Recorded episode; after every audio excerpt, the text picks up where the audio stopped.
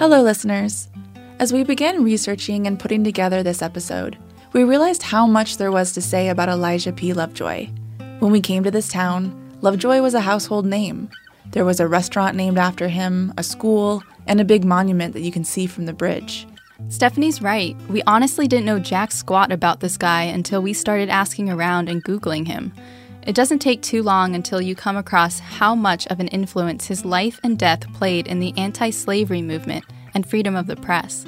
What I found surprising and honestly a little frustrating is that I was a journalism major just 10 miles up the river and knew nothing about him. And I was a sociology major and had no idea that this area had such a strong history of social change. What you're about to hear is an example of how an individual used his privilege and means to bring to light the atrocities that were going on within our nation. This is Shannon. And I'm Stephanie. Welcome to Alltown USA.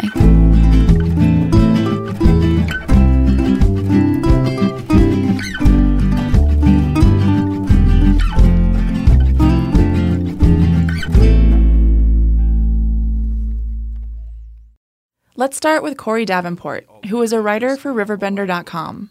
We asked Corey about what it means to be a journalist in Alton. I mean, this town has a history of good journalism, and I used to work at the Telegraph. And during my time there, Lovejoy's press, just seeing that press every morning walking into work, it inspired me. I was like, man, I got work to do. I got work to do because if I am, you know, standing on the shoulders of giants, I look down and I'm just like, I have to continue this legacy as a reporter in Alton, it is your responsibility to carry on the legacy of journalism in Alton, which was Lovejoy. Elijah Lovejoy was born on November 9, 1802, in Albion, Maine. After graduating college in the Northeast, he, like many other young graduates, traveled west for new opportunities. Lovejoy moved to St. Louis, met his wife, became involved in several newspapers, and discovered religion. He then attended Princeton Theological Seminary, returned to the area, established a Presbyterian church, and continued his role as editor of the St. Louis Observer. We asked Eric Robinson, an assistant history professor at the St. Louis College of Pharmacy and tour guide for the Underground Railroad in Alton and Godfrey, about Lovejoy's stance on slavery and where it came from. Lovejoy, uh, I think it's important to remember, was very much a product of uh, American mainstream Protestantism that existed in the 1830s. Some of his views we would consider abhorrent today. For example, he, like a lot of American Protestants in the 1830s, he was extremely anti Catholic, almost in a racist sense, uh, looking at uh, the Irish immigrant as being subhuman. There's that argument. Uh, Lovejoy had views of race that honestly was heavily tinged with noblesse oblige, which, to be frank about it, that's more condescending than what most Americans living today would be used to. It was a very popular opinion about people of color to look at them as these poor, these poor Negroes. I need to help them, or just like these poor Irish. I need to help them, um, rather than letting them help themselves. And Lovejoy seemed to have had those opinions too. But Lovejoy, it's quite true, uh, was very prescient in describing slavery as the great as a great conflagration through which this country would have to pass. By the summer of 1835, tensions increased among the different perspectives regarding the emancipation of slaves. Lovejoy was advised by the owners of the St. Louis Observer to stop printing pieces written about slavery. However, Lovejoy refused. And he was determined to stay in St. Louis until April of 1836, when Francis McIntosh, a mulatto steamboat porter and cook, was brutally murdered. McIntosh was dragged out of jail by an angry mob after he had killed one police officer and wounded another. He was chained to a tree and set on fire. The presiding judge decided not to convict anyone of the heinous crime. Any attention was then turned to individuals such as Lovejoy. They were blamed for inciting McIntosh to attack the two policemen. Not long after, Lovejoy moved the Observer to Alton, Illinois, a free state, thinking it would be a more tolerant location for his views on slavery. He was forced out of St. Louis and he came to Alton at a time when, in the 1830s, Alton was very well known in Boston and in New York City, in Manhattan, in Philadelphia, in Charleston, as the new city of the West. Well, uh, Lovejoy, like a lot of people out east, was still extremely ignorant about how pervasive slavery was, even though by 1836, 1837, he had been in St. Louis for 15 years. He was completely ignorant uh, that this was the type of place that, like any other place, hates to give up its money. And Alton had difficulty breaking itself with the money of slavery. Now you're going to hear from Jim Schrader, who is the publisher of the Alton Telegraph. I had the honor of interviewing Jim in front of what remains of Lovejoy's final press, a cast iron yoke, located in the former offices of the Telegraph. Elijah thought he would be safe in this free state of Illinois. And Illinois was a free state. However, the problem was that the labor pool, the slave labor for these boats coming up the Mississippi River from New Orleans and, and parts south, coming down the Missouri River from parts west, were landing here in Alton, and the slaves were the labor pool loading and unloading those packet boats. So Elijah Lovejoy's views pretty quickly got him into trouble. Lovejoy's press was destroyed by mobs on both sides of the river two times before individuals from Alton helped to raise the money for a third press. Lovejoy is quoted as saying, But, gentlemen, as long as I am an American citizen, and as long as American blood runs in these veins, I shall hold myself at liberty to speak, to write, and to publish whatever I please on any subject, being amenable to the laws of my country for the same.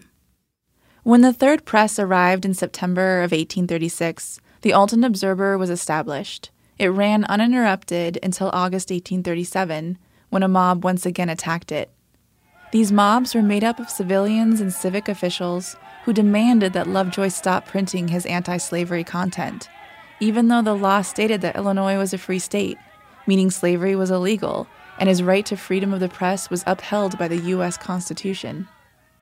So, what exactly did Lovejoy publish in the Alton Observer? Here's a clip from an article in 1837 Husbands and wives, and parents and children, have been torn asunder with an utter recklessness of feeling that equals, to say the least, anything of cruelty that the annals of savagedom can furnish. And all to make these victims toil and sweat unthanked and unrewarded, in order to enrich their plunderers. And what Lovejoy does in the last months of his life, he uses this pejorative as a, a, a red shirt. He's, he embraces it and and it it, it seems to have been something uh, a rhetorical advice that, device that largely was designed to disarm his opponents. Well, it inflamed them. In 1837, a month before the fatal attack that would end his life, Lovejoy, alongside others, called for the formation of an Illinois anti slavery society. The convention was open to opposing views in hopes that constructive dialogue would occur. However, hundreds of pro slavery advocates gathered and tensions between the two sides heightened. The Anti Slavery Society moved to a more private location, the Old Rock House on College Avenue in Upper Alton, which was owned by Reverend T.B. Hurlbut, pastor of the Upper Alton Presbyterian Church. The stone house was built in 1835 and still exists today. We found minutes from one of the first meetings of the Illinois Anti Slavery Convention, which included the Constitution. The first article stated that the group was to be called the Madison County Anti Slavery Society.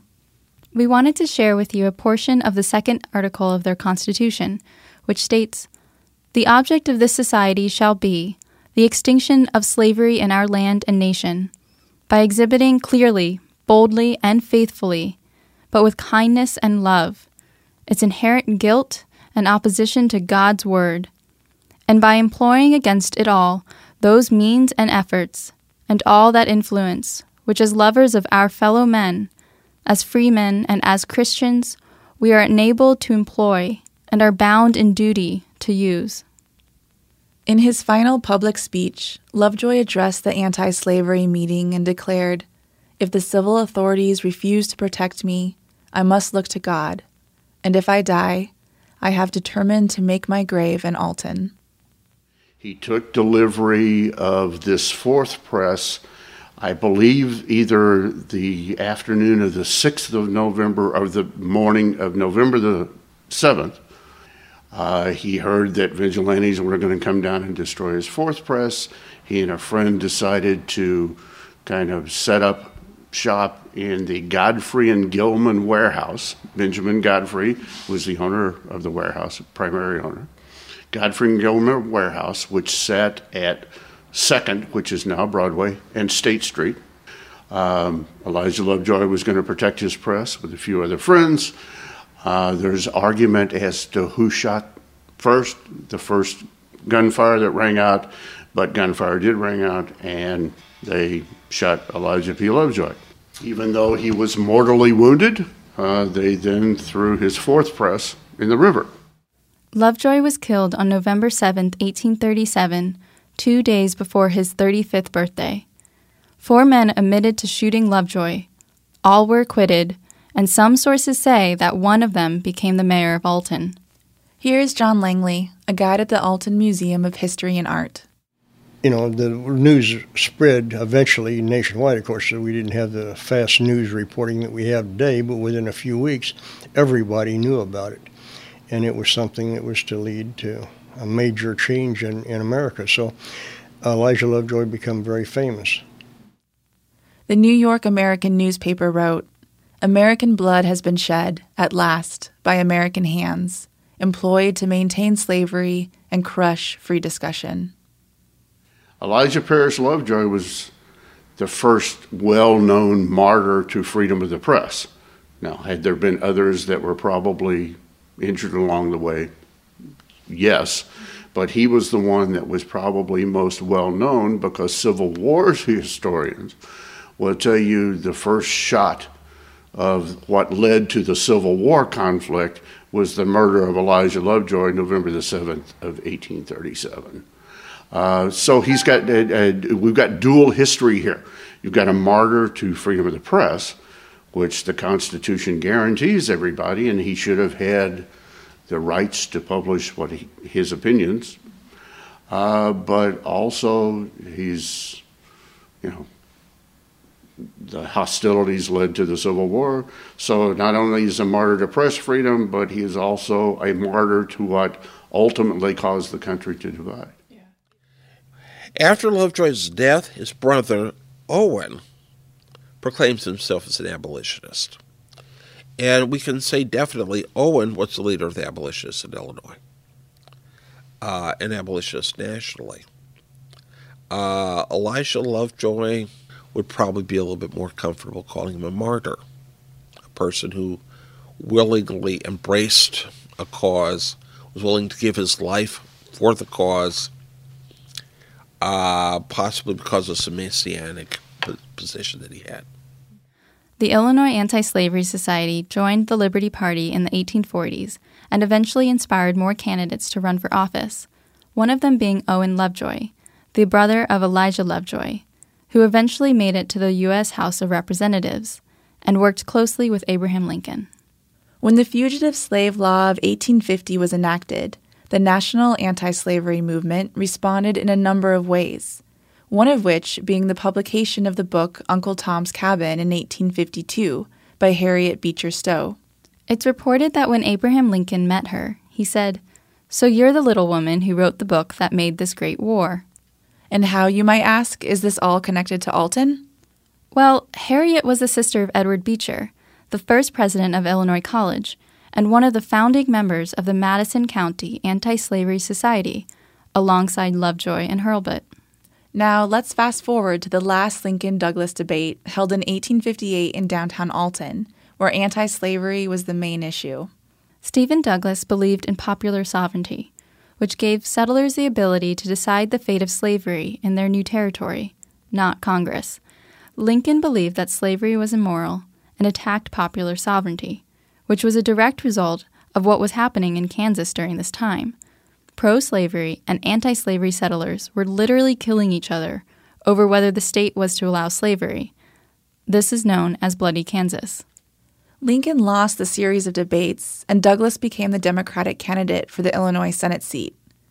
However, this actually ended up working out well for Lincoln because he became the first Republican presidential nominee, and as we know, he won the 1860 presidential election.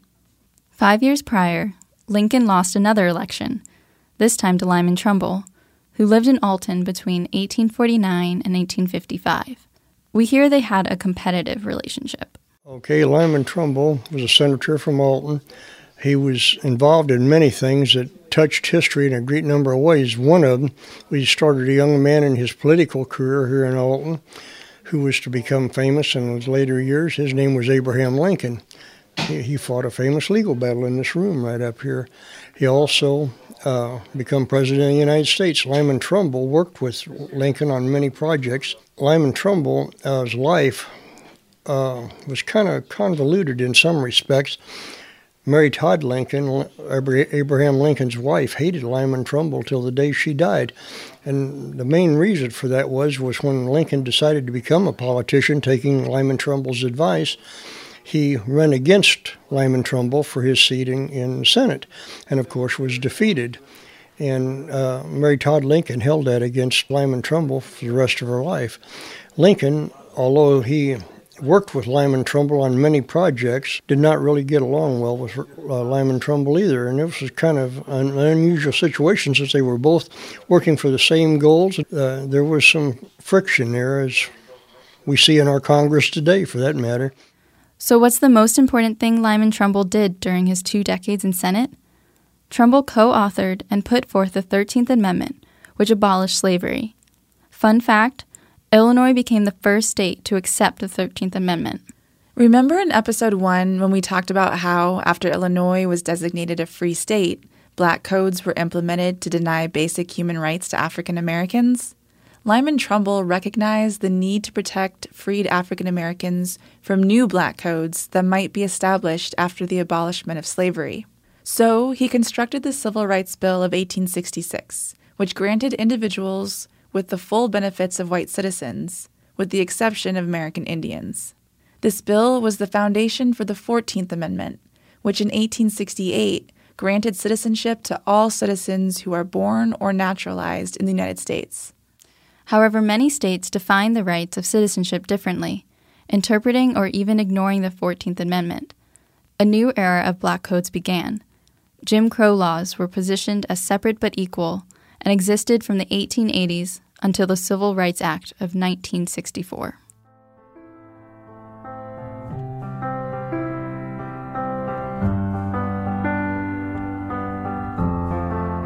Look, after the Civil War, abolitionists were among the most despised people in America.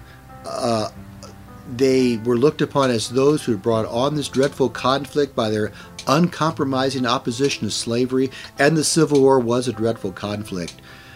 2% of the population killed, that was a, a tremendous sum for those days. So, virtually every family in the United States was affected by the war. It lost someone or had someone seriously wounded. It was a, a tragedy with many facets. That was John Dunphy, owner of the Second Reading Bookshop in downtown Alton. So, this term abolitionist keeps coming up. It came up in our research, and it's a term used by many to describe Lovejoy. But as John just mentioned, for years before and after the Civil War, people were hesitant to use the word abolitionist when describing Lovejoy. As it turns out, there were actually some negative connotations to that word in the mid to late 1800s. Abolitionists argued, generally speaking, was slavery as an institution and to be addressed aggressively including, if necessary, battle. The label of abolitionist was not necessarily something that you wore proudly because it could get you in a lot of trouble and did you know, he's probably the most renowned, but there were abolitionist publishers all over the United States at that time. Uh, he's the most celebrated because he was murdered. But if you read history, even as late as 1860 when the Civil War started, there were newspaper offices that were trashed and burned and presses, presses destroyed because of what they wrote about slavery and the Civil War. It was just this was the first one. When Lovejoy's mind was dedicated, 1897, it was a very racist nation. And one did not uh, eulogize someone wanted to be recognized as a hero as an abolitionist because abolitionists were so hated. When Elijah Lovejoy was killed in 1837, his grave needed to be protected. William Scotts, or Scotch Johnston, was a free black stonecutter who worked on the St. Louis Old Cathedral. He was the only one who knew where Lovejoy was buried and assisted in Lovejoy's formal burial in 1864. Thomas Dimmock read Lovejoy's eulogy. He was a well known abolitionist and conductor on the Underground Railroad. Dimmock donated the plot for Lovejoy's burial and designated Isaac Kelly trustee of the Lovejoy gravesite. Kelly also protected and directed escaping slaves from the Union Baptist Church in the center of town. Since 1864, a memorial service has been held on November 9th at noon in Lovejoy's honor, and a scholarship program has continued to this day. It wasn't until really uh, the beginning of the modern civil rights movement, the 1950s, 1960s, that Lovejoy was recognized as an abolitionist. So he wasn't a saint, he, he was a flawed man. But his greatness lied in abolitionism. He was opposed to slavery. He recognized it as a great evil when too many Americans were willing to tolerate it. Even within large movements, it's important to remember that not everyone viewed a common goal in the same way. Abolitionists and anti slavery are not one and the same. Uh, a lot of people were anti slavery, as I indicated, but a lot of people were of the opinion that it's a white only country. And, and they are also of the opinion, generally speaking, that the death of slavery should be uh, should have been addressed through natural economic deterioration, uh, natural economic forces, and then it will be politically unnecessary. It's that that was the position that many of the so-called founding fathers had. Thomas Jefferson had that opinion. They were not necessarily of the opinion that the Negro is unequal to the white. They, they didn't have that. That was too forward for them, even for the abolitionists. The the the anti-slavery people, generally speaking, felt slavery should not be extended beyond where it was currently located, uh, south of the Missouri, Mason Dixon line, and south of Missouri, Arkansas state lines, with the exception of Missouri. Abolitionists took a different view. Abolitionists, generally speaking, took the opinion, first of all, that economic uh, deterioration leading to slavery's end won't happen. It wouldn't happen because of the cotton gin. The cotton gin made slavery profitable and possible.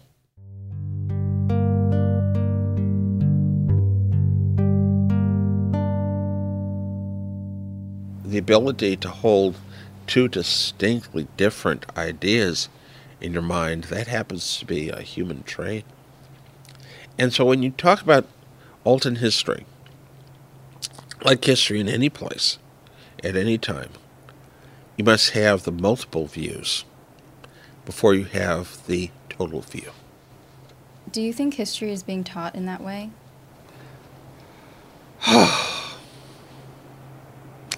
history has never been taught in the idea of multiplicity.